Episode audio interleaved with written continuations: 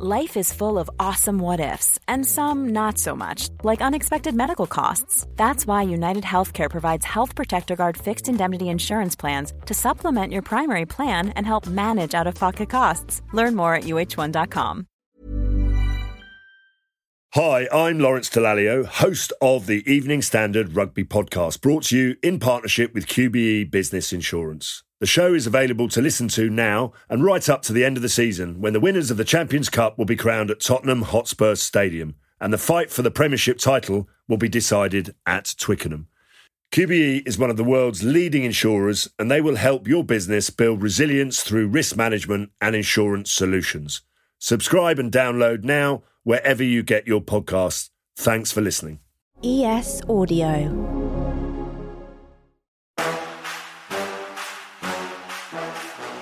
Climate change, the cost of living crisis, saving the planet. If there's one solution to help us deal with all three, it has to be using more renewable green energy. But we're not talking about the usual wind and solar farms we already have. Now it's time to take a look at some new emerging renewables that might change our future for the better. Hello, I'm John Weeks, and this is the Evening Standards Tech and Science Daily Green Energy Special. So, we're starting with the biggest power source available to us that big ball of fire in the sky. But forget about the huge and heavy solar panels we see on roofs and in fields today. Enter a new type of solar panel you can print. Now I've got a bottle of ink that has the semiconducting materials in it, and I can now put that into my printer and we print onto a plastic substrate. If we do that in a particular way and we put top and bottom contacts on, I create a solar cell. It's something Paul Dastoor and his colleagues at the University of Newcastle in Australia have been working on. Compared to a normal glass panel, which weighs around 20 kilograms per square metre, these printed plastic panels of the same size weigh less than 300 grams. But how does being lighter and more flexible make them a better option? You know, your sort of big Amazon sheds, the big warehouses, and so on. B&Q, right here in the UK. Those roofs can't take the weight of a conventional panel. And we know that there are billions of square metres of those roofs around the world that simply can't take the weight of a conventional solar cell. Paul reckons the panels could generate gigawatts of power if they're used on rooftops around the world. So, if we were to roll these out everywhere tomorrow, how much would they cost? Well, that's where things get interesting. You see, even though they're less efficient, even though they last a shorter period of time, the cost to make them is so low that we can actually build, install, and recycle at a cost that's much lower than conventional panels. And just when you thought the tech couldn't be more green, there's one extra eco advantage to printed solar panels. We've already demonstrated we can completely recycle them. We can wash the ink off and start again. So, I believe that these printed solar panels, this technology, is the first truly sustainable renewable energy technology. Okay, so we've looked at solar, now it's time for wind, but again, not as you know it. We know that thousands of big white wind turbines already power some of our electricity, but what if we could use smaller, prettier ones in our cities and neighbourhoods? We developed very original and aesthetic product we call uh, wind tree, using a windmill on vertical axis. It's totally silent and we can install this product everywhere inside the city and outside the city.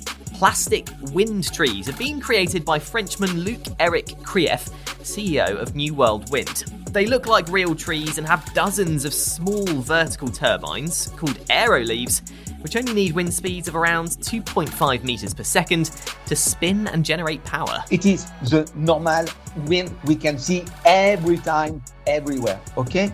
And we can start from 2.5 to produce energy. Of course, it is only 2 watts, but it is energy we can store and wind can use. According to New World Winds, their average energy production equates to 83% of a French household's consumption outside of air conditioning. And if all goes to plan, we could soon be seeing them pop up in our cities and even our neighbours' gardens. Our product, if we reduce the production cost, could be very relevant for everybody. So everyone can install the product in his garden, on, on the balcony. You know, we can do what we want. Now it's time to talk about the largely untapped resource covering the planet our seas and oceans. And the inventor of this latest green energy solution, getting power from the waves, comes from a very pertinent background. I was actually born in Ukraine in 1986. And two weeks after I was born, the Chernobyl nuclear reactor exploded, which was the largest in history nuclear disaster. And I was one of the babies that got hurt from the negative effects of the explosion. One day, my mother, she approached my crib, she looked down, she saw me blue, pale, not breathing, clinically dead. And then she gave me a mouth to mouth resuscitation until the ambulance came and basically saved my life. That's the story of Inna Braverman, founder and CEO of EcoWave Power. After being given a second chance at life, she decided to make an impact in the world and develop a way of generating power from the tides. So, how do you capture the energy of the waves? Basically, we attach unique floater shapes to existent man made structures such as piers, breakwaters, jetties. The floaters are going up and down with the movement of the waves. They're pushing the hydro cylinder, which is used to turn the hydro motor, turning a generator, and sending clean electricity into the grid. It turns out this tech has huge potential to power our towns, cities, and countries. According to the World Energy Council, if wave energy is implemented all over the world, it can produce twice the amount of electricity that the world produces now, wave energy alone. So, what's stopping wave power being captured around the world and powering our planet? Well, it all comes down to a lack of legislation and poor early examples of offshore wave energy technology. They were super expensive, they broke down, so they created a name for wave energy, not a positive name, like it's it's breaking down all the time, it's super expensive and so on. So when governments and legislators they looked at all these like high profile failures of the offshore wave energy technologies, they said to themselves, okay, probably the technology is not there yet, so we don't need to legislate for it.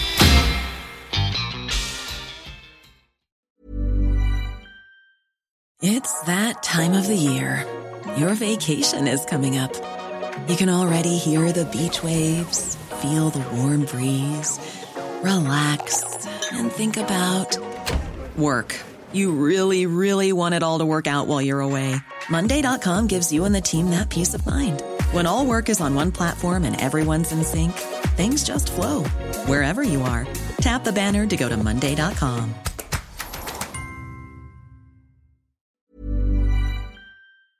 Hi, I'm Lawrence Dallaglio, host of the Evening Standard Rugby Podcast, brought to you in partnership with QBE Business Insurance. The show is available to listen to now and right up to the end of the season when the winners of the Champions Cup will be crowned at Tottenham Hotspur Stadium and the fight for the Premiership title will be decided at Twickenham. QBE is one of the world's leading insurers and they will help your business build resilience through risk management and insurance solutions. Subscribe and download now wherever you get your podcasts. Thanks for listening. Welcome back.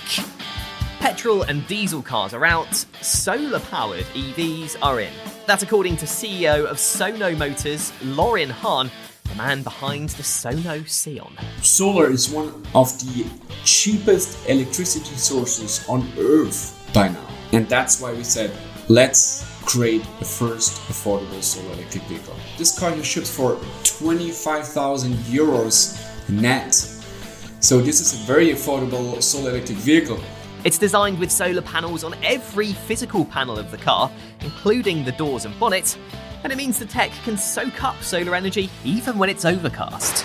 It's extremely well fitted for bad weather conditions, low standing sun. For example, cloudy days. Cloudy days, you have diffuse light, not direct light.